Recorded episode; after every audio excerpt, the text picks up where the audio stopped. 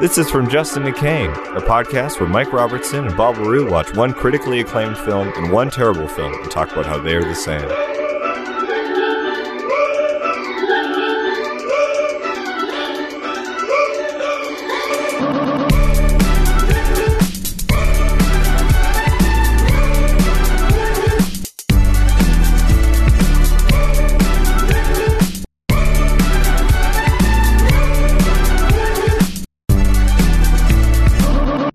Also, definitely something I want to talk about on this episode is Mystery Science Theater 3000 and how you love it and I hate it.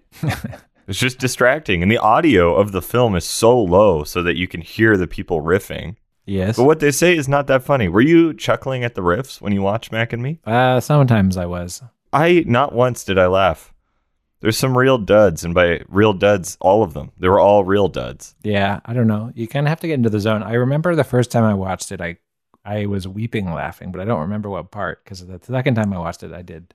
I barely chuckled. So, so Interesting. who knows? Did you did you watch Mystery Science Theater one thousand or whatever the original show? I did. Yeah. Hmm. Back in the Is day. it better? I remember it being pretty funny, but it also might just be bad. Yeah. Um, yeah. I don't know, man. The biggest thing that pissed me off was the audio because I wanted to just watch the movie, but then there's these three little silhouetted heads in the lower right corner, moving, hmm talking, twice the volume of the film. Yeah, that's great. No, it's terrible. Eh. It's a bad way to watch a movie. Uh, well, we disagree. I think. Yeah, that's okay. I have a question for you. You look kind of uh, chilly. Are you shivering from how cold that open was? Oh, good, good. Haha. Put a sweater on, Mike. I was actually. Um, we were actually sitting outside. We have a little pool. We're sitting outside. in Oh, the that's pool and it was right. You starting bought to a kiddie rain. pool. Yeah, it was starting to rain, so Well, it's free water, isn't it? I guess it is. Get a yeah. funnel. But we actually spent a good amount of time just trying to put in some warm water into it so that it wasn't just freezing water from the hose. and then as soon as we finished and sat in there, it started raining. Well, it's not even that hot out. No, it wasn't even that hot out when we started. Yeah, like uh, you know, I was working last night, and we we were I had like a parka on, Mm-hmm. like full on like winter gear, and it was you know it's August what sixth, seventh, or whatever. Yes. It was fucking chilly, man. It was fucking chilly. I know the summer's over, man. Ugh. Now, now we're in the lightning season. Yeah, now we're in lightning season. Boo, lightning. Um. All right, Mike. What are the two movies we're friggin' doing this week? Well, should we do like an intro or something? Oh yeah, fuck me. I guess. Wow, that's even colder. That opening was so cold we didn't even introduce the show. We No. just went right into it. Um. Yeah. Let's introduce. Yeah. Yeah. You do it, Mike. Uh, hey, everybody. Welcome to From Justin to Kane. It's me, Mike. And with me, as always, is the incorrigible Bob. Yeah. You can't get rid of me yet, can you? Nope. And Bob. you try. And Bob just celebrated his birthday, like having a basically a bender week, it sounds like. So, Yeah. He a is- real. I'm extremely hungover and nauseous as we speak. Yeah. So buckle up, people. and what better time to talk about my, Mac and me, Yeah. the, yeah, uh, the ET ripoff, and then also Scott Pilgrim versus the World, a comic Oh. book adaptation. Well, isn't the slogan for Mac and Me, Mac and Me, the most intoxicating film in the world? Yes. Yeah, so, you know, buckle up, everybody. It's a great movie. You're like friggin' Mac who just gets drunk on uh, Coca Cola all day. But I also look like a gross old, skinny, shriveled up baby raisin Yeah. with extremely tanned, leathery skin. And like a weird, a weird mouth. Super weird mouth. You, you know, it's fascinating. The movie was made for $16 million. Seems like a lot. Six, six years after E.T., but the puppet technology definitely was much worse. It seems like it, yeah. but way more McDoubles. So many more McDoubles in this movie. Yeah, Yeah, so we're t- so we're talking about Mac and Me from like what year did that come out? 1988. Yeah, and then uh, Scott Pilgrim versus the World just came out in 2010. Wow, Wow, time wow, flies. So it just celebrated its 10 year anniversary just last year. that's right. And Mac and Me it hasn't celebrated well a notable anniversary in quite a while, so 2018 would have been the 40 or 30 year anniversary. Mm, yeah. Uh, I remember watching Mac and Me though as a kid a lot. what? You watched it as a kid? Oh yeah, we rented it from the video store many times. I've se- I saw this movie so many times as a kid. Do you know what MAC stands for? It's an acronym. Mm, I bet you can figure it out. It's Something- pretty simple. something alien creature. Yeah, mysterious alien Yeah, there creature. we go. the guy doesn't even have a name, just an acronym. And they don't say m- mysterious alien creature in the movie, do they? No, no, they don't. And like the agents, the government agents that are chasing them never say anything Yeah. specific like that. But then in, you know, in all the literature, it's uh, you know, mysterious alien creature, so that's kind of interesting. All of the literature, the the um, the accompanying Oodles of book. literature. Yeah. The phantasmagorical uh, companion novels that came out. Yeah, yeah. Um uh well shit, we should get into in, into these two movies. I will say it was my first time for both, whereas these were repeat watches for Mike. Uh, oh yeah, oh yeah. Uh, and I had a good time no matter what, minus the Mystery Science Theater part, because that's the only way I could find Mac and me. Yeah, we But, watched uh, the Mystery Science Theater version that's on Netflix. yeah, 3000. So season 80 or whatever Yeah. that they're on. Um, yeah, it was a rough go, but I sat through it anyways, listening to people riff. Not unlike what you and I do, Mike, but Yeah. I don't we're- listen to this Uh, podcast, yeah. so um, well, let's start talking about the history. Let's let's start with Scott Pilgrim. Bob, Bob Huh? just looks like he got hit by a car. I feel I I am literally a husk. yeah, you look, Of a You man. look like I'm you are hollow in a and dead. bad place right now. I am in a rough spot, everybody. Yeah, I'm on three hours of sleep. I was doing an overnighter after binge drinking the night before. Woof, it's been a Woof. tough go. La- you know, turning 24 is probably the most painful age I've I've turned so far, but it was Mhm. all self self induced. You know what I mean? Yeah, for sure. But uh, you know what? I'm here. I'm ready. I got my my non bubbly bubbly water. Mm-hmm. And uh, you know, I'm ready to friggin' talk the shit out of these movies and talk about how they're really identical. They're so identical. Yeah. I have a quick question because I watched Scott Pilgrim like a month ago or like six weeks ago. Is there Mhm. any product placement in Scott Pilgrim? So much. That's what I thought. I was like, this, I, if I remember correctly, well, that's the first similarity. I'm just going to take that away from you because I know it's on your list. Probably. I was literally just yeah looking at. that Oh one. wow, wow! I'm But so go on. sorry. You know what? You say it. No, you go on. Okay. Well, you know, there's pretty blatant p- product placement uh, in Mac and Me, and Mhm. also s- same with Scott Pilgrim Yeah, because in Mac and me, it's McDonald's and, and, Coke. Coca Cola. Yeah. And Scott Pilgrim, uh, it's more Canadian. They do mention Amazon.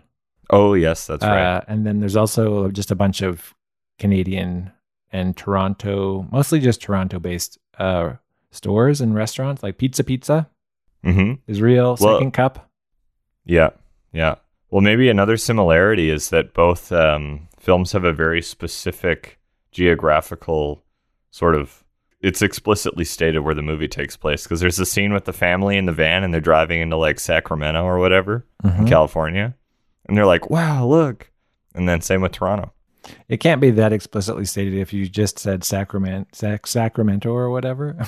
I, I don't know. It's I remember the green sign, the mom's driving the van, the aliens in the back, and it's like I think Sacramento yeah. or L.A. I don't know, But man. they came from Chicago, Yes. Which is close to Toronto? kind of.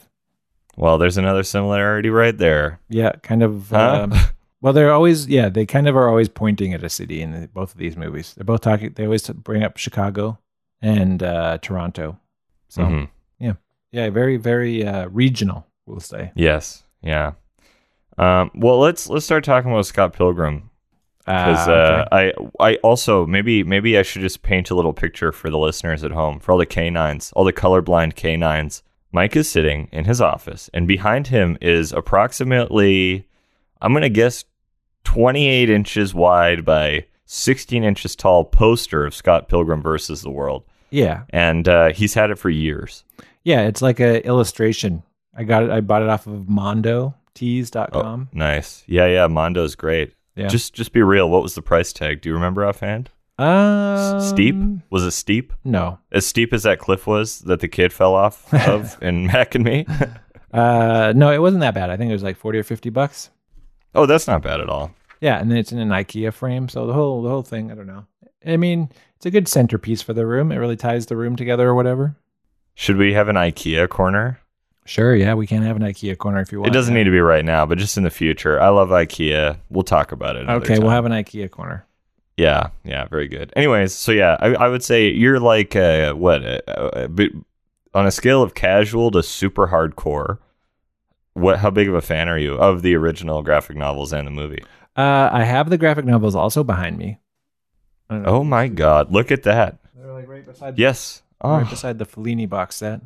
your your big dumb head was blocking it, but now I can see it perfectly. Yeah. So yeah, I have the comics. I've read them a couple times, I think.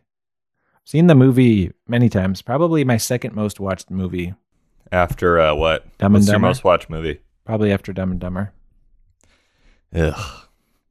Uh the movie's great. The yeah, I don't know. The video game I have only like briefly played. There's a video game Yeah, there's a video game. of Scott Pilgrim. Yeah. What? It's like a side scroller, kind of like you walk left and right and punch people. It's like Final Fight or Ninja Turtles. on like uh what your computer or like your you can play it on all uh, the systems. What? It came out originally on PS3 Oh shit! I had no idea. as a digital only game, and then yeah, you weren't able to play it for like a good five or six years until just this last year when it came out. They re-released it. Interesting. Cool. So, anyways, you're you're you're like definitely a fan. Oh yeah, yeah. I celebrate the the films, the soundtracks, the comic books. Yeah, the soundtrack is awesome in this movie. It's amazing. Yeah, Yeah. it's outstanding. Um. Okay. Sick. Well, like shit. Get take us down memory lane here, Mike. What was it like? What's this movie all about? Uh, so Scott Pilgrim vs. the World is a movie based on a comic book. The comic book is a series, so I think there's like six comics of different names. Um, they were written by Brian Lee O'Malley, who's from Toronto, and the movie was written, produced, directed by Edgar Wright of Shaun of the Dead fame. Mm-hmm. So they started the getting this film adaptation ready uh, after the first comic came out. So there's six books, and after the first volume dropped, uh, Edgar Wright got a hold of it, I think at Comic Con, and decided, hey, I want to do this because this is really cool. It's, uh, there's a lot of like imagination in this comic that I think would translate to movies. Mm-hmm. So yeah, they were working on it for a couple years, and then they started filming it in 2009, um, f- from March till August of 2009, and then it came out uh, sometime in like 2010, I think. I saw it in the theater. Oh, you did? Yeah. Man. Wow. Wow. Yeah. Wow. Wow. Good for you. I I didn't. I watched it on a laptop. Classic. Yeah. It's the way it was intended to be seen. yeah, exactly. Exactly. Um, the movie had a production budget of like 85 million bucks, 60 million if you um, take into account tax credits. hmm and it was a big box office bomb. It did not make back its money. Really? Oh yeah, it was a Oh, it was shit. considered a huge bomb at the time. Well, here's another similarity. Both movies bombed at the box office That's with true, huge actually. budgets. Yeah, that's true. Yeah. How much money did it make? About half back? Uh, yeah, it made about 50. yeah, so, so it wasn't like a Oh, interesting. just over huge half. huge bomb, but I don't Hmm. yeah, obviously they don't want to lose money on movies. Well, they probably made it all back from these posters that third-party companies are selling. You know what I mean? Yeah, I'm sure that the DVDs and all that stuff. But I think it all they all kind of always they always kind of break even. Mhm. They're Yeah. always like, "Oh, this was a bomb," just so that there's like a narrative to it. But I think a lot of movies really can like break even unless it's just like such a huge bomb, and then nobody Like, buys the uh, DVDs. Well, I bet you Mac and me. I haven't read anything on this, but I bet it made its money back because it became such a cult hit. Yeah, exactly. Famously bad, famously fun. Hmm. Um. Yeah, and Scott Pil- uh, Scott Pilgrim has become a cult movie, uh, where they would have midnight screenings and stuff in different places. So I think, yeah, in terms of box office, I'm sure it's like climbing. It's getting up there, and it did get good reviews from critics. So it was like a well received film, but just Mhm. probably not by audiences who had no context for the movie because the comics weren't um, like super super famous. And also, I don't think it was advertised well, from what I understand. Like uh, the even the poster that they went with doesn't even you can't even see Michael Sarah's face. There you go. Okay. Weird. Yeah. Yeah. Interesting. Uh, and Let also, that be a note for all you would be filmmakers. also all of the celebs in the movie were not celebs at the time because it's got a stacked cast. Like it's actually got a really really amazing cast considering, but nobody. yeah. There's a knows. lot of heavy hitters, but I guess, yeah, they were all kind of on the brink of their success. Yeah, eh? exactly. So they were all just Interesting. just about to break. Um. Oh, yeah. So I was wrong. He didn't uh, get the graphic novel at Comic Con. He got it when he was on his press tour for Shaun of the Dead. Not that it really Hmm. matters. Well, you know, the canines really, uh, you know, shit all over us when we get stuff wrong on our Yeah. Instagram. You know, those vicious comments that they leave. well, you also get a sense of just like when the comics were coming out and when they were starting to work on the movie. I think Shaun of the Dead was like what 2004 or five or six, something like that. 2006, I think. Four, five, six, seven, Eight, nine, two 10. thousand eight, maybe nine. yeah. Uh, fuck, man. 1999. I Hot, don't know. Hot Fuzz, I think, was 2007 or eight. Isn't Hot Fuzz your nickname? It is, yeah. Hmm. Let's Yeah. just let's just leave that there, just so everyone knows. Mike Hot Fuzz. Yeah, that's that's Robertson. me. That's me. Yeah. So Brian Lee O'Malley made six of these books, and they started making the movie after the first one, and so the story for the comic and the movie were kind of being developed at the same time. Hmm. Um, and so as a result of that, um, several several lines from the movie or from the scripts for the movie um, ended up in the comics. So it wasn't just kind of like a one to one, or just like, oh, we're just taking this comic book and making a movie of it. It's like sometimes the movie kind of influenced the comic too. Hmm. Um, because they all of the comics have a different name. Um, Scott Pilgrim's Finest Hour being one of them, the last one. Mm-hmm.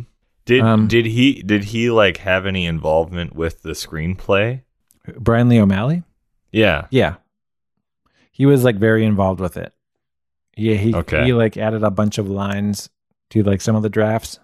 Was it, it was written by Edgar Wright and a guy named Michael Bacall, who you might know from 21 Jump Street and 22 Jump Street. What about 23 Jump Street, 24 Jump Street?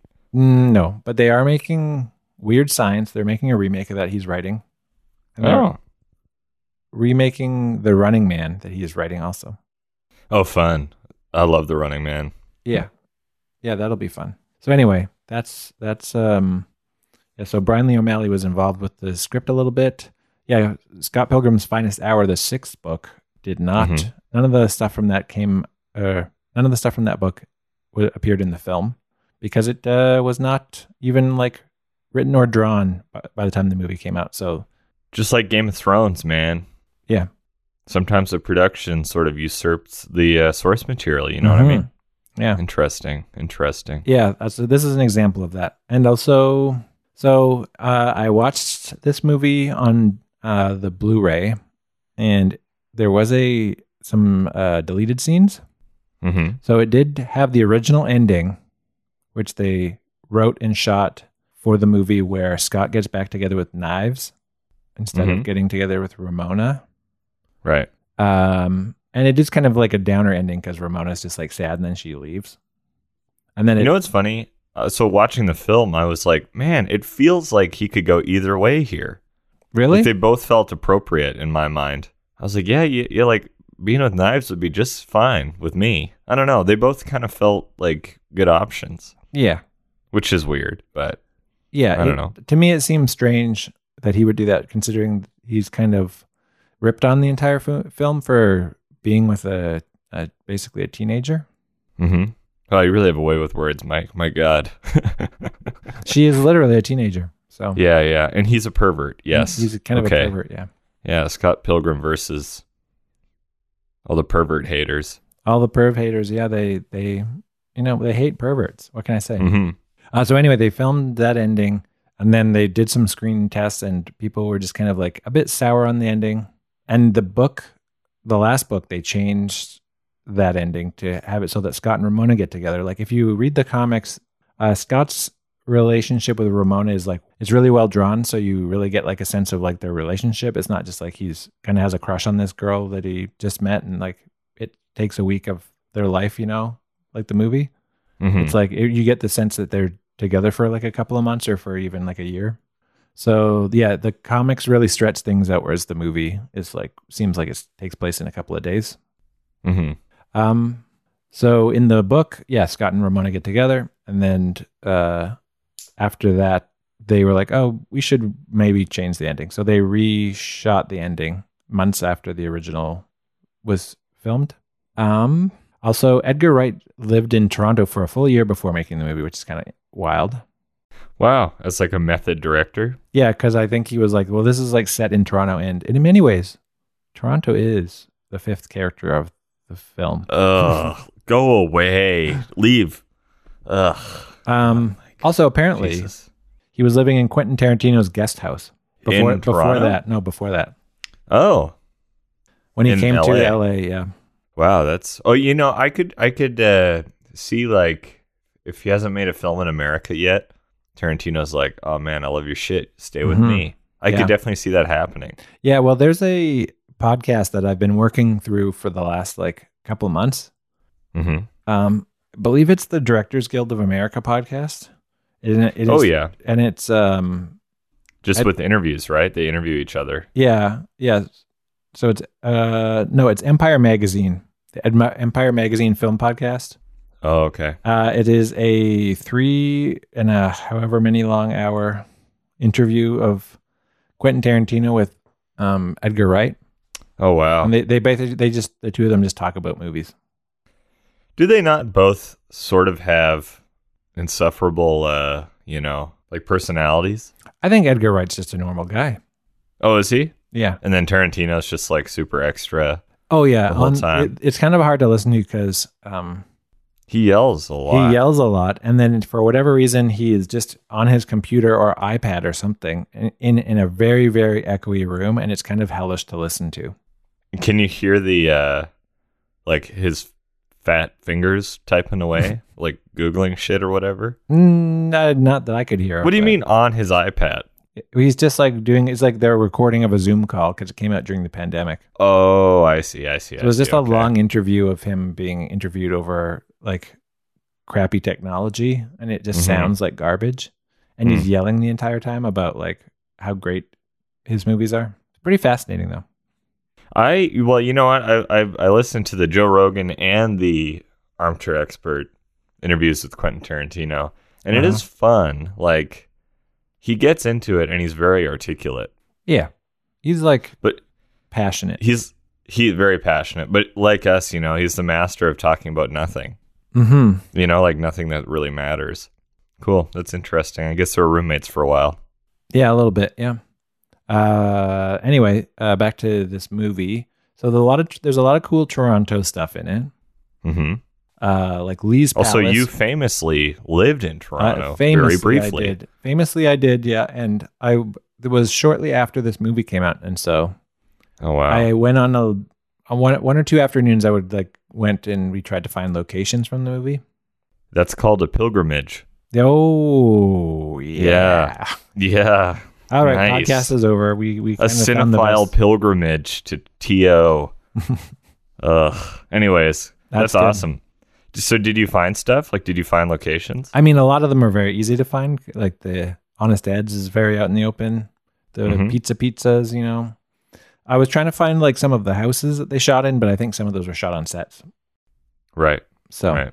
yeah, but uh, so yeah, some of the the places where they did shows, Lee's Palace, um, hmm was like a a bar at the time, uh, and it had that mural that was uh, eventually either taken down or painted over or something, uh, and then they reconstructed uh, Lee's Palace like this bar that I played a show in, I think, um, when I was in a band. hmm They they reconstructed the old bar um, on a set, and a bunch of like Toronto musicians who were like on set as kind of uh, mm, reference points, I Yeah. guess, for Toronto. Uh, like s- the guy from Sloan, yeah, a lot of them were just like, we got to like keep this and preserve it in a museum because apparently it was a very very accurate reconstruction. Really? Yeah, Same with another one called The Rocket Club, which I don't remember, but must have been a thing in the early 2000s. Hmm. Um, Sonic Boom was a record store, and they re like they shot in the the record store, but then they also changed it from how it was now. They like they renovated to make it look like how it used to look, which is kind Mhm. of strange. So they restored it, which is kind of cool. Mm-hmm. Um, Michael Sarah's from the Toronto area.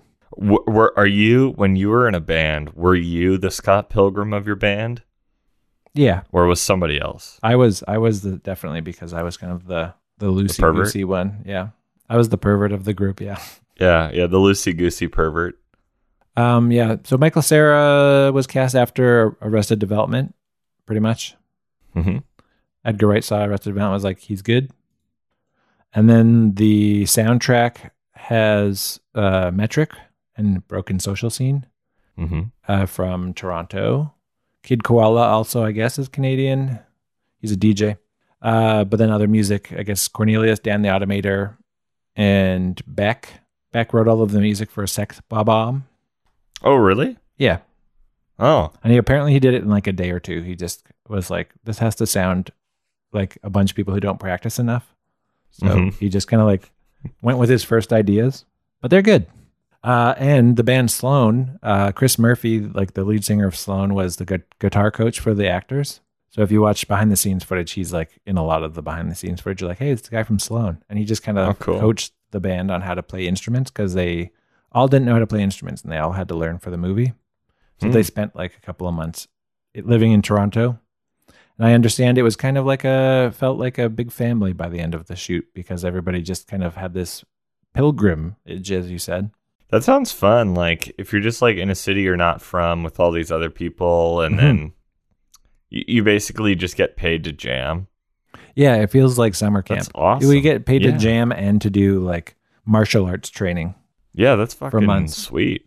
Yeah. Yeah. So they did uh, martial arts training with uh, the guys who were worked with Jackie Chan, like their stunt team. Oh wow. And it was filmed by Bill Pope, like the camera guy was Bill Pope, who was the camera dude for The Matrix. the That's right. cinematographer. And he's shot a lot of legendary stuff. yeah, he films a lot of action stuff. I think he also filmed um, s- around this time he did Team America. Did he? I think Bill Pope did Team America as well. Oh, I love that. Because yeah, because he kind of is good at filming action, so makes sense. And pervert puppets. Also regarding music, uh, Broken Social Scene wrote all of the songs for the band Crash and the Boys, Mm-hmm. and Metric wrote the song Black Sheep that the Clash at Demon Head play, Mm-hmm. which is like a good song that they just kind of released as their own thing. I think it might be on one of their albums, and then they just also have this as this song in this movie. Also, all the bands are named after video game things. Sex Bomb is like a Mario thing. The Clash at Demon Head is like a video game. I don't remember it. And Crash and the Boys is a video game. Hmm. Supposedly, uh, Seth Rogen was supposed to be Scott Pilgrim. That would not have worked. Oh, I know, I that, know, What a what a different movie. I know. Oh my god. Wow. yeah, that's pretty wild. Yeah, that's nuts. Yeah, so I don't know. That's about it. Uh, here's a similarity between the two movies. Mm. Scott Pilgrim loves Coke Zero. Mac and me Right. loves regular Coca Cola. Mm-hmm. That's right. So Coca-Cola Everyone loves is Coca Cola yeah. in that movie. also there's characters with vegan diets in both movies Mm-hmm. because uh, there's the vegans like Todd, one of the ex boyfriends, is like a vegan, Mm-hmm. and uh, there's the vegan police. And then in Mac and Me, uh, Mac and like Mac eats Coke and Skittles a lot. Which are both famously vegan snacks, Yeah. along with Oreos. yeah. um, that's a good one. I like that. I like that a lot, Mike. Um, is it my turn Mm, yes. to talk about Mac and Me, the ET knockoff? Um, okay. Is this so? Is Very- this was this movie like famously an ET knockoff? It Uh, seems like yeah. it when you watch it. it it is so so the intentionality was uh the producer let me read this thing actually because it's pretty funny yeah there's a little snippet here so the producer rj lewis um, he was in charge of all of mcdonald's advertising campaigns Mhm. And he's also like working on the PR for the Ronald McDonald House charities. right? Um, somehow he was like, Ronald McDonald is more famous than Santa Claus, but E.T. is a close second. And he said the next generation needs their own E.T. And so that's why he started developing Mac and Me as Weird. like the next generation's E.T., which is really odd. Yeah, because it But- wasn't even like five or six years later. Y- Yeah, well, ni- 1982 is when ET came out, and Yeah. 88 is when Mac and Me came out. So That's it's just right. a six year difference. I wouldn't say that's a generation. No, Um, but he also said like he wanted to use his um he was super proud of his sort of ownership over the McDonald's brand and a lot of their stuff. He had Yeah. licenses to, and so he wanted to make a cross promotional thing. Um there's a legend that McDonald's uh partially financed the film Mhm. which he denies. But uh, they got funding from Golden State Foods, which is a food distributor that distributes to McDonald's. So it's like like through whatever sort of vicarious means there were investments made. Yeah. And also apparently Coca-Cola invested too, but that's also denied because I think that's just like terrible PR. Um um, this what, what film- happened? What happens in ET? Isn't there like a candy that they eat a lot in that? Like they eat Skittles and Mac and Me. What is the candy that they eat in ET? It's oh man, I haven't seen ET. not like in M so and M's. long. Do they eat M and M's or what do they eat? They eat something they like eat. a tiny I candy. think oh, maybe they eat Reese's Drew Barrymore Pieces. eats Reese's Pieces. Yeah, I think Yeah, that's it's what it Reese's is. Pieces. Yeah. Um. Also, so Ronald McDonald is in the film Is he ever? to the chagrin of McDonald's. They they like wrote this entire sort of massive contract out, and they were like, "Yes, you can use our branding and our licensing and our merch and blah blah blah." But they're like, "Whatever you do, Ronald McDonald cannot be in the film." And sure as shit, he's super duper in that movie. um, and I apparently there was like no litigation or sort of legal stuff that happened. They were just like, damn it, you guys got us again. Yeah. So so this film was um uh sort of this film was the first film to use cross promotion with fast food to develop toys in conjunction with the film's release. Right. So in an odd way, Mac and Me is super innovative because I remember when I was a kid, you know, like Spy Kids would come out and then you get a happy meal and like a little shitty toy. Mhm. That was part of that movie. And they stopped doing that in 2006 after the, you know, some really terrible PR mishaps happened with fast food and specifically McDonald's right. and they kind of pulled back on that. Um, but this film like did basically start a 30 year legacy of like Disney films, children's films getting released, and then Happy Meals having associated toys. So that's like really interesting. They they have those still now though. Uh, I, yes, but I think to a lesser like extent Yeah, it's than not- what they used to. I don't eat at McDonald's very often. I honestly don't know what I'm talking about. I have never had. I haven't had a, a Happy Meal in like 15 years. So I don't know, but I yeah, I'm sure they have toys. Actually, do they? Yeah, yeah, yeah. Th- I was in a McDonald's like I don't know, whenever a year ago or something. I remember seeing. uh You bought Isn't yourself a toy Oh yeah, gotta get the happy because meal you're toy. you're yeah, a you man gotta- baby. Yeah, I'm a man baby. Yeah. Um, so interestingly though, so R.J. Lewis, he he was like for a while the only one who had the McDonald's trademark, and it's really hard to like put McDonald's in your film, but he was able to do it kind of early on. So Yeah, it is You know, kind a of it does weird- kind of really stick out. it's really jarring. And Coca Cola, like two of the most profitable corporations in the world. hmm are in this movie. It's crazy. Um, Yeah, they must they must have thought that they were onto something, but it's like when you look at the alien characters, it's like who who wants to see this? yeah, it's pretty friggin' jarring. Um, okay, so it was directed by Stuart Raffel, written by Steve. I don't know how to say this. Fecky, F E K E, and then Stuart Raffel did the final draft. And basically, what happened was R.J. Lewis started working on this film, got a script written, hated it, blah blah blah. Mhm. Stuart Raffel uh, gets hired to make the film and direct it. And he here, here's a quote. He said, "I was hired out of the blue, and the producer asked me to come down to the office, so I did." And Uh, he had a whole crew there, a whole crew on the payroll. It was amazing. He had the transportation captain, the camera department head, the AD, the production manager. He had everybody hired, and I said, "Well, what's the script?" And he said, "We don't have a script. I don't like the script. You you have to write the script. You're gonna have to write it quickly. So prep the movie and write the script on the weekends." And that's basically like how he made the film, and uh, probably a big reason why it's such a shitty thing. Yeah, it seems a bit rushed. Yeah.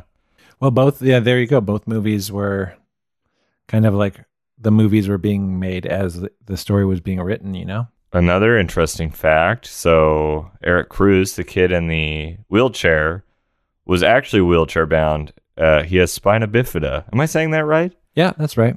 Spina bifida.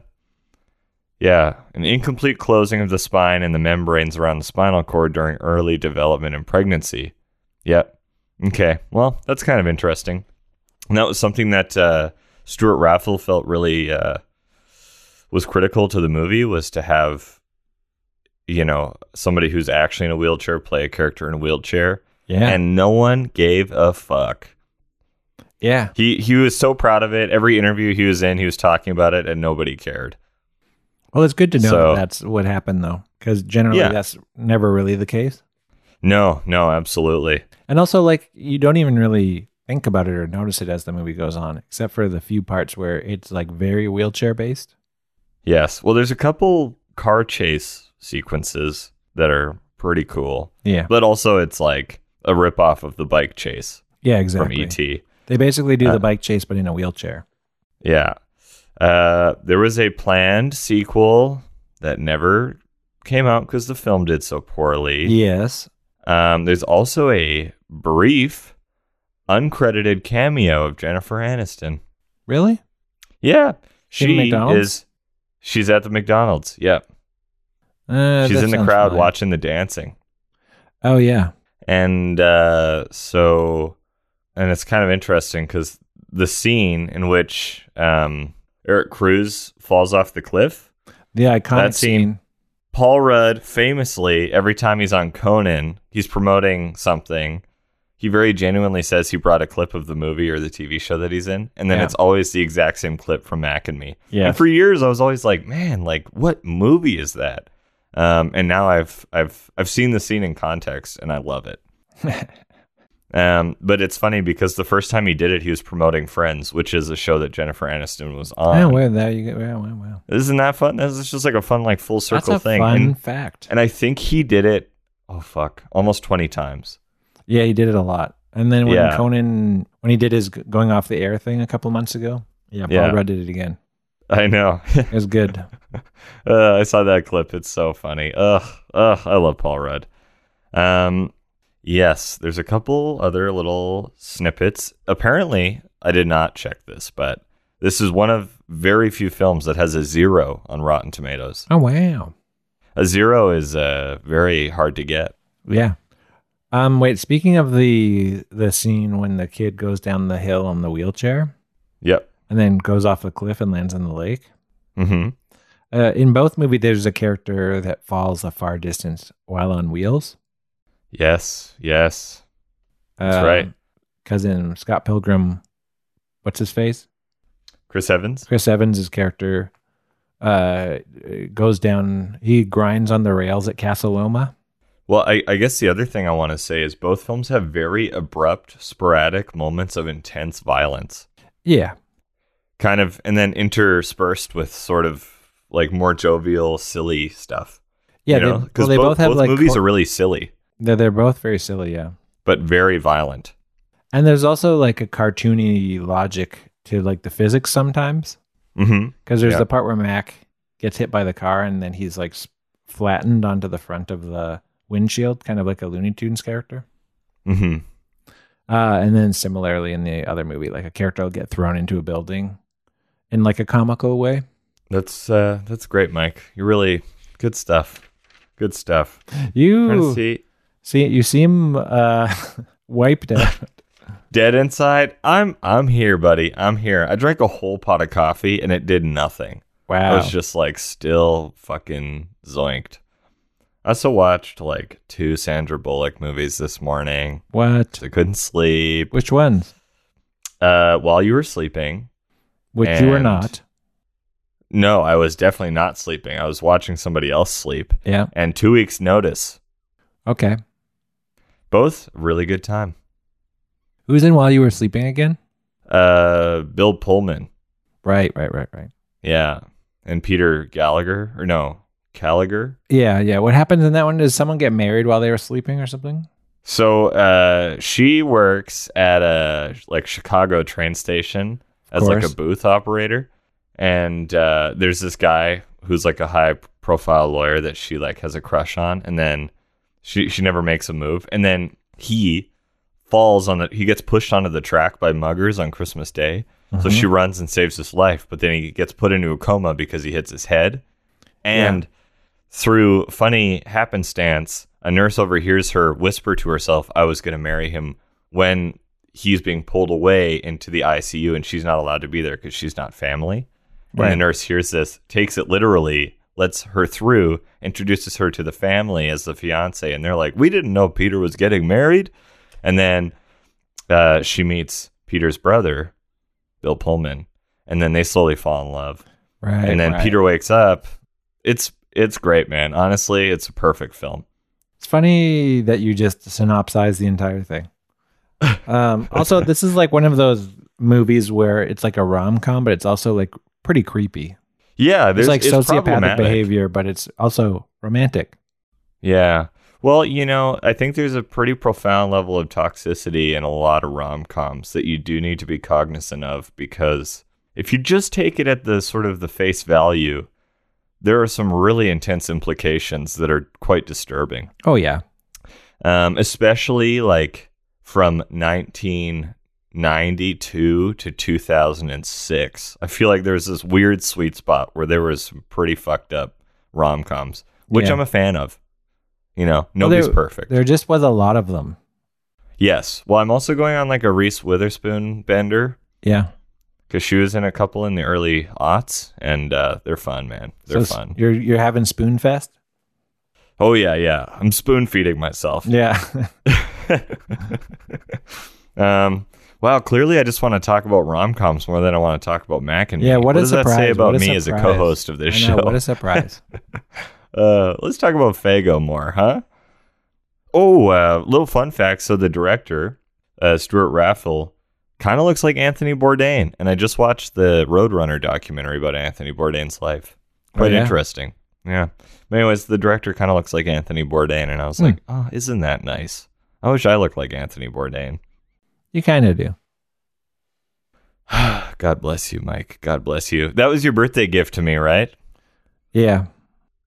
Yeah, you kind of look like Anthony Bourdain. Well, you can't. You look more like the human teeth version of Sonic the Hedgehog than than Anthony Bourdain. I But thought, oh Jesus, I love it. I thought you were gonna be like, you kind of look like Mac, just like No. gross latex gloves stretched over an exoskeleton with eyes that don't really move and a mouth that doesn't work. yeah, I mean Mac is like fairly cute, but his family is ooh. The dad, When you is age, you rough. look like God. You just look like garbage when you're older as an alien. Whatever they, whatever species they are, they all look like just. They are yeah. You're they're mess. They're like just a hot mess. Yeah, really, really hot mess. Yeah. Uh, also, it seems like on the planet they were on that they got picked up by, uh, really, like, what do they do? What is there to do? Seems like just kind of wander around. But what do they eat? What do they? I don't know. And uh, uh, uh, there was like uh, uh, implications or suggestions that their planet was dying. Yeah. So it's kind of on its last legs. Not dissimilar to the world that Scott Pilgrim lives in, where there's clearly, uh, you know, climate change happening. Hmm, yeah. just by virtue of it happening in Toronto. That's right. Yeah. You know, so yeah, two I mean, dying planets, two I- movies, I've been in Toronto in the summer. It is a hot place. hot mess, It's a hot mess. Yeah. hot mess. Kind of like uh, Sandra Bullock at the beginning of most of the films I just watched. Mm-hmm. Yeah, or Reese Witherspoon. Any stories from from the cast of like people who played the aliens and what it was like being in those weird looking suits? No, I, They had I to like be really couldn't. skinny. Oh yes, rail thin. It's really tough. Like there wasn't a lot of information on the aliens. There were a bunch of puppeteers, but Mhm. nothing nothing on them. You know what I mean? Mm. I, I don't even know what they were made of. Like I couldn't find like uh, I mean I didn't look that hard if I'm being totally honest. I mean, yeah. because again I'm you know a husk of a man this weekend. I really put truly myself are. through the ringer. You know how you know how the a- alien dad looks. yeah, That's how I feel inside and out. Uh, that's good. just like a circular mouth that can't close, big buggy eyes, and I'm just like in a latex suit wandering in the desert with my family. Yeah, and you're always putting your hands into the going woo, making your hands. Oh, into that yeah, and they little thing That whistle. they do to kind of the whistle. yeah, yeah. Oh, I forgot about the whistle. Is there any whistling in Scott Pilgrim? I don't think so. Oh, damn it. Fuck. I thought I had one. Mm, Um, I can't think of any. Uh, no, man. I, I like really couldn't find much on the uh, suits, but they That's were fine. puppeteered. Especially the baby. The baby was all puppets. There, there, there wasn't a person in there. He has a name, Mac, the titular Mac. but Mac, your name can't be an acronym. They're all Macs. Uh, Yeah, they are all our Macs. Yeah, They're all mysterious alien creatures. So it's kind of a. I feel like that's a misnomer because it's like, oh, it's Mac and me, but it's like actually there's like three or four Macs. So Max and me. What are your What are your thoughts on the ending where they all kind of get American citizenship and they're all wearing suits and everybody I- just treats them like I- normal people? yeah, they're doing the citizenship like oath. Uh, I honestly, I laughed out loud during that Yeah, it scene, was but from the stupid. movie, not from the fucking riffing from Mystery Science Theater. Right, right. I loved it. It- I was shocked. I didn't really understand where the shot was going. I was like, "What is happening?" And then it just reveals them slowly with a beautiful pan, and I was Yeah. like, "This, this is cinema." And they're also all Somebody the phoned Martin Scorsese because I found some cinema for him to watch. also all the humans kiss the weird alien skin. Yeah, They give like they're all the hu- the aliens are wearing human clothes, and then the humans go up to them and like kiss them on the cheek and the weird head and stuff. And it's Well- like you well- don't need to do that. They don't know what this means. it's like a physical version of ASMR. They just want to like get their lips on that what it seems like uh, simultaneously smooth and super rough flesh. Yeah, that's right. You know what I mean? Like there's just the the biological curiosity to be like, what do they feel like on my mouth? You know what I mean? Like babies, they're putting their fingers in their mouths. Yeah. They need a pacifier. Even adults have those sort of, you know, inclinations at times. Specifically, you. Shut up.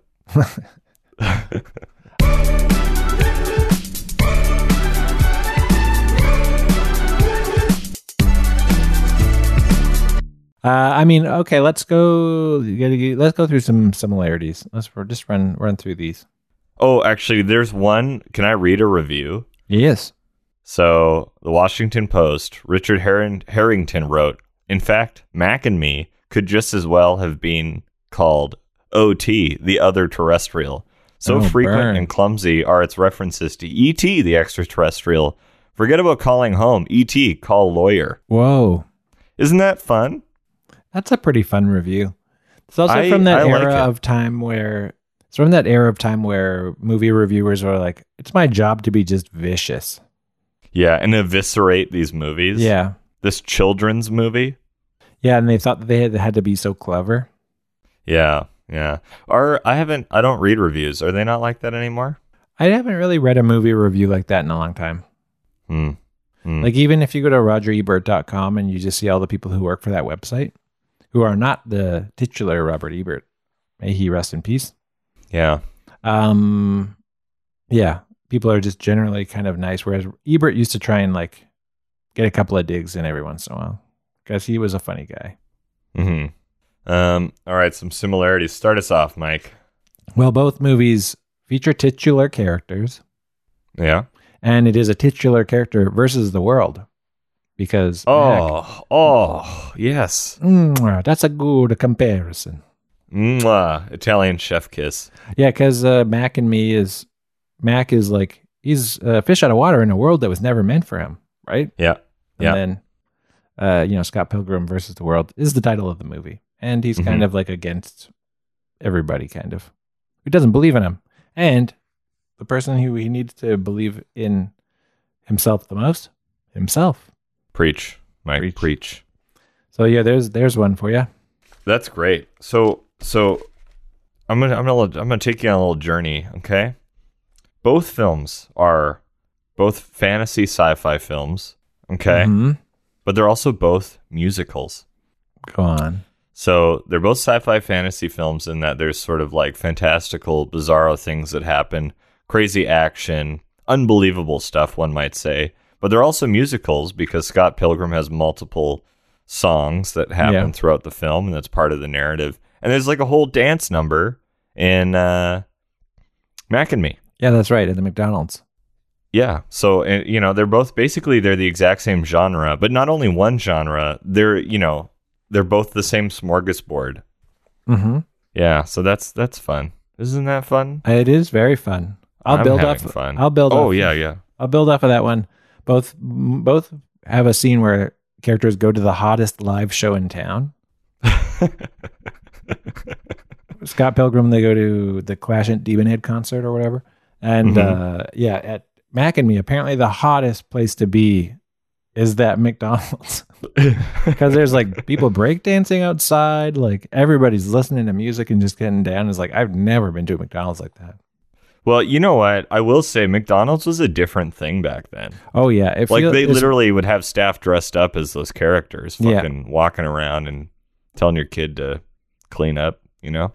Yeah, it was like I I remember it in the '80s. It definitely felt like a magical place to go. Mm-hmm. Um, whereas now it's it's now just kind of McDonald's depressing is place. soul Yeah. crushing.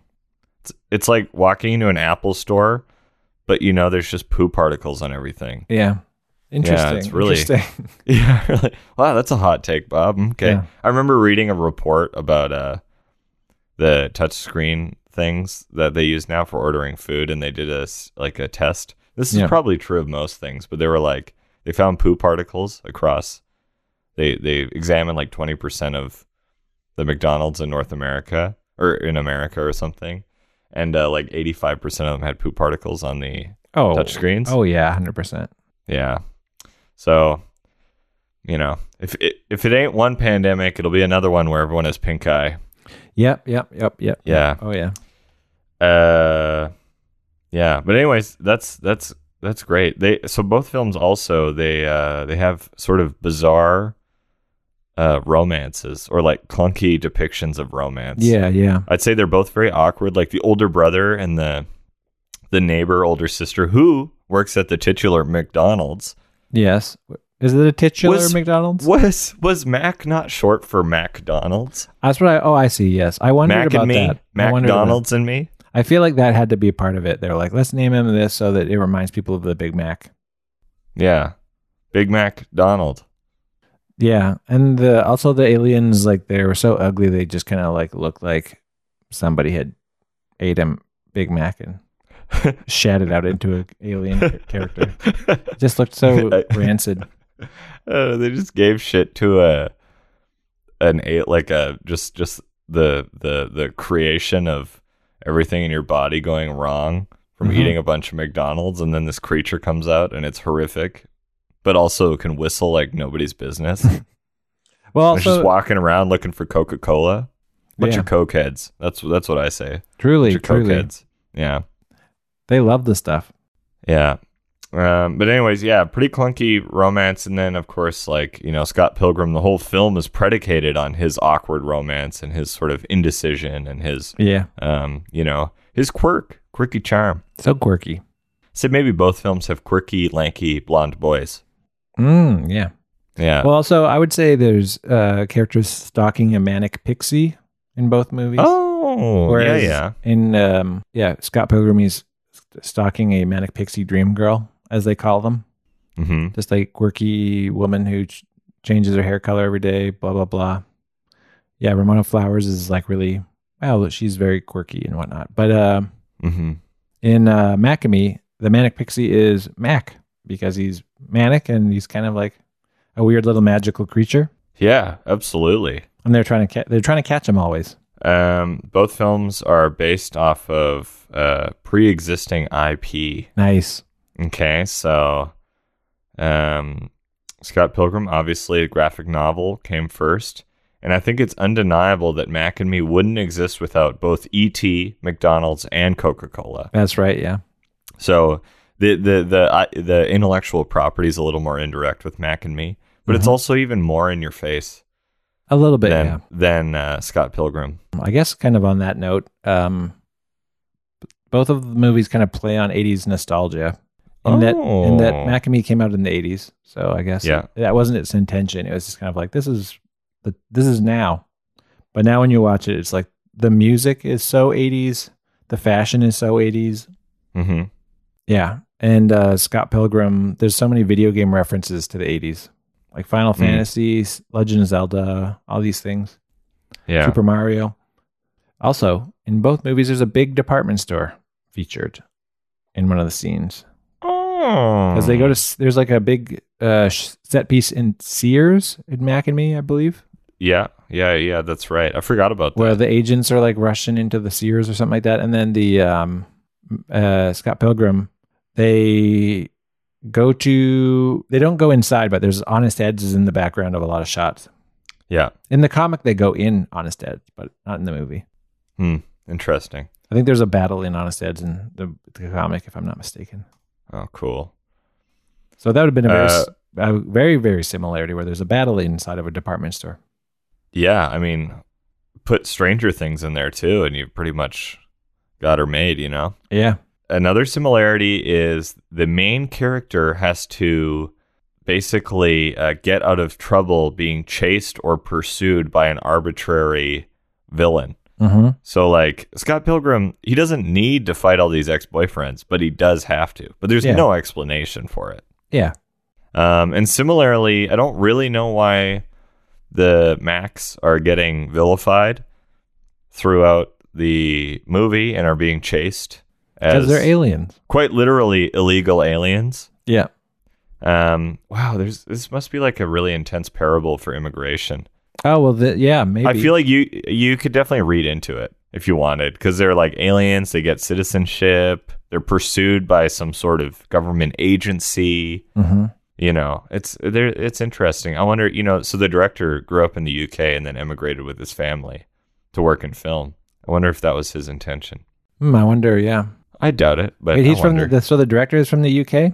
Uh, yeah. Oh my Both. God, both films have UK directors. There you go. There's one. Oh right my there. God. Sorry, I, I, t- I took that from you, but uh, Oh no, we both stumbled. Good upon point. It. I didn't know Good that point. the the guy was from the UK.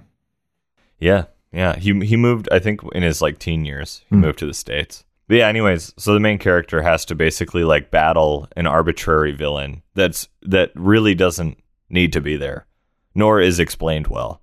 I w- they don't. I don't think they say where Gideon or um, Ramona is from, but they say that they're American. Maybe they're from Oh. Chicago. Interesting. Yeah. It would probably be from that area. If they're from Chicago, then both films have characters from Chicago. Yeah. Well, let's just say that. Yeah. Nice. And let the haters figure it out on Yeah. the internet. Yeah, haters. Yeah. Do you have any uh, other similarities? Yeah, I only have a couple more. Uh, there's a desert at the end of the movie. Oh shit. because in the um, Scott Pilgrim, he goes into when he like dies, he Mhm. goes into that weird desert land that is in his mind that um, Ramona uses to to you know do a shortcut. Mhm. Uh, so there's a desert at the end of the movie, and that's the same as in Mac and Me when they go to the desert, the literal That's right. desert. So there's that. Also in both movies, uh, the main character, the titular character, dies and comes back to life. Oh my god. You're right. Well, no, actually, no. It's not the titular character. Mac doesn't die, does he? But the little boy no, dies. well, no, no. Mac, Mac doesn't die. the They male all live. protagonist dies. Yes. Yes. Yeah. And is dark brought back to stuff, life. man. Dark Yeah. stuff. Yeah, I was reading about that. Like he, he dies in Mac and Me very briefly or whatever after that huge explosion. And I think they they had two versions. And I think there's one version where he literally dies and doesn't get revived. Right. Yeah, which is super dark. And they tested it and they were like, ooh, this is not working. This is such a bummer. Why would to a, they? a film that's already sad. Yeah. Why would they end a kids movie like that? Well, because they're trying to push the envelope. Ro- Movie oh, yeah. about illegal aliens, government intervention. What is it to be American? You know, it's all this heavy hitting stuff. truly. If anything, S- Scott Pilgrim's more of a fluff piece than Mac and me. Yeah. Yeah. You know what I mean? Just in terms of like, like what is Scott Pilgrim even about? I think there's like kind of a listlessness and um, lack of purpose that a lot of you know North American males feel. Right. Like And- us two podcasters. Yeah, pretty much. Yeah. And so, for whatever reason, that's like an interesting thing to explore, which I'm not 100% in agreement of, but hmm hmm yeah. So, not really the same thing, though, as Mac and Me, which is exploring really important issues like immigration I, I think so. reform and Yeah. stuff. Yeah, it's heavy, man. Now that I think about it, that movie's kind of really makes you think, puts things in perspective. Also, like how McDonald's is the center of the world, it seems like in America. But it's odd because the depiction is so positive. I know. Oh, oh, uh, part of the proceeds or the box office for Mac and Me went to the Ronald McDonald House. Oh, that's good. Yeah, That's good. I mean, obviously not much because it didn't make very much money, but the intention was there. Yeah. Yeah, that was basically it for my list. I Oh, don't same. know. Oh wow! Oh, crisp! What a crisp, Crisp. hot ending. Cold open, hot ending. So crisp. Piping hot. Ah, so crisp. Um, uh, do you think you're gonna read the graphic novels again for Scott Pilgrim? Are they like a thing that you revisit, or it was like a one and done? Uh no, I I'll re- I'll reread them. I haven't read them in a long time actually. So I actually after watching the movie, I was like I got to watch I got to read these comics again. Yeah. So maybe I'll read them this week. If I uh, d- il- personally illustrate and draw, or whoa, whoa, what? If I personally illustrate and write Mac and Me graphic novel, Yes. would you read it? Of course I would. Really? Why would I not? You just seems like something you wouldn't do. Well, I would though. Just to hurt my feelings. You'd be like, yeah, yeah, sure, I'll read it. And then you never do. And I'm like, oh, I made it for you, Mike. I'd be interested to see your interpretation of the lore of Mac and Me. I just make it really political and heavy and extremely left wing. Yeah. I mean, that's it- it's in there, so you can you can just you just got to extract it, you know. Exactly. Well put. Well put. Yeah, it seems in favor of uh immigration It is. It's pro immigration. That's Yeah. what's so weird. But it's also pro uh, corporate America. Yeah. It's really uh, conflicting because it's like big private business is a positive thing. Look, everybody's dancing. Yes. But at the same time, it's like pro immigration and like government intervention should be reduced. Yes. Interesting. Yeah, really, really fascinating movie. Yeah, yeah, I think you might be the only person who's like had. Those I want to write takeaways. a dissertation on it now. Please do. I, I dare you to. I actually dare you to. just a thousand pages, just ripping this movie into like a new frontier of intellectual, you know, wanking. People will be like, "Oh yeah, we gotta have to reconsider Mac and Me," and then it becomes like a new modern classic hmm because of Yeah. You know, not all heroes wear capes. You know what I you. mean? Truly, they yeah. Black Panther specifically doesn't at all. Uh, yeah, yeah, yeah. Well, very good. Any closing thoughts or ideas or uh, things or? oh, actually, here's a great connection. Oh, I just yeah. thought of this. This is actually really good. Paul Rudd, he plays Ant Man. Mhm. uh, and he always would show that clip from Mac and Me on Conan O'Brien of the kid going off the cliff in the wheelchair. Yeah. Yeah. And Edgar Wright was supposed to he like wrote Ant Man. He wrote it like an Ant Man script. He was Hmm. Oh, supposed to make the Ant Man movies. So there's like a connection to weird. Mac and Me between the two of them, I guess. Yeah, that's cool. Yeah, and he was working on the scripts for Ant- Ma- uh, for Ant Man, but then he started working on Scott Pilgrim instead. So he Hmm. took a break from the Ant Man stuff. That's So there's cool. like an Ant Man connection, I guess. I don't know. Well, y- yeah, absolutely. And I guess like there's a lot of Marvel, uh, soon to be Marvel actors when the movie came out, and then another Marvel actor was rep and Mac and me for 15 years, Yeah. Mac and Me actually is 20 years. Mac and Me is connected to the Marvel universe.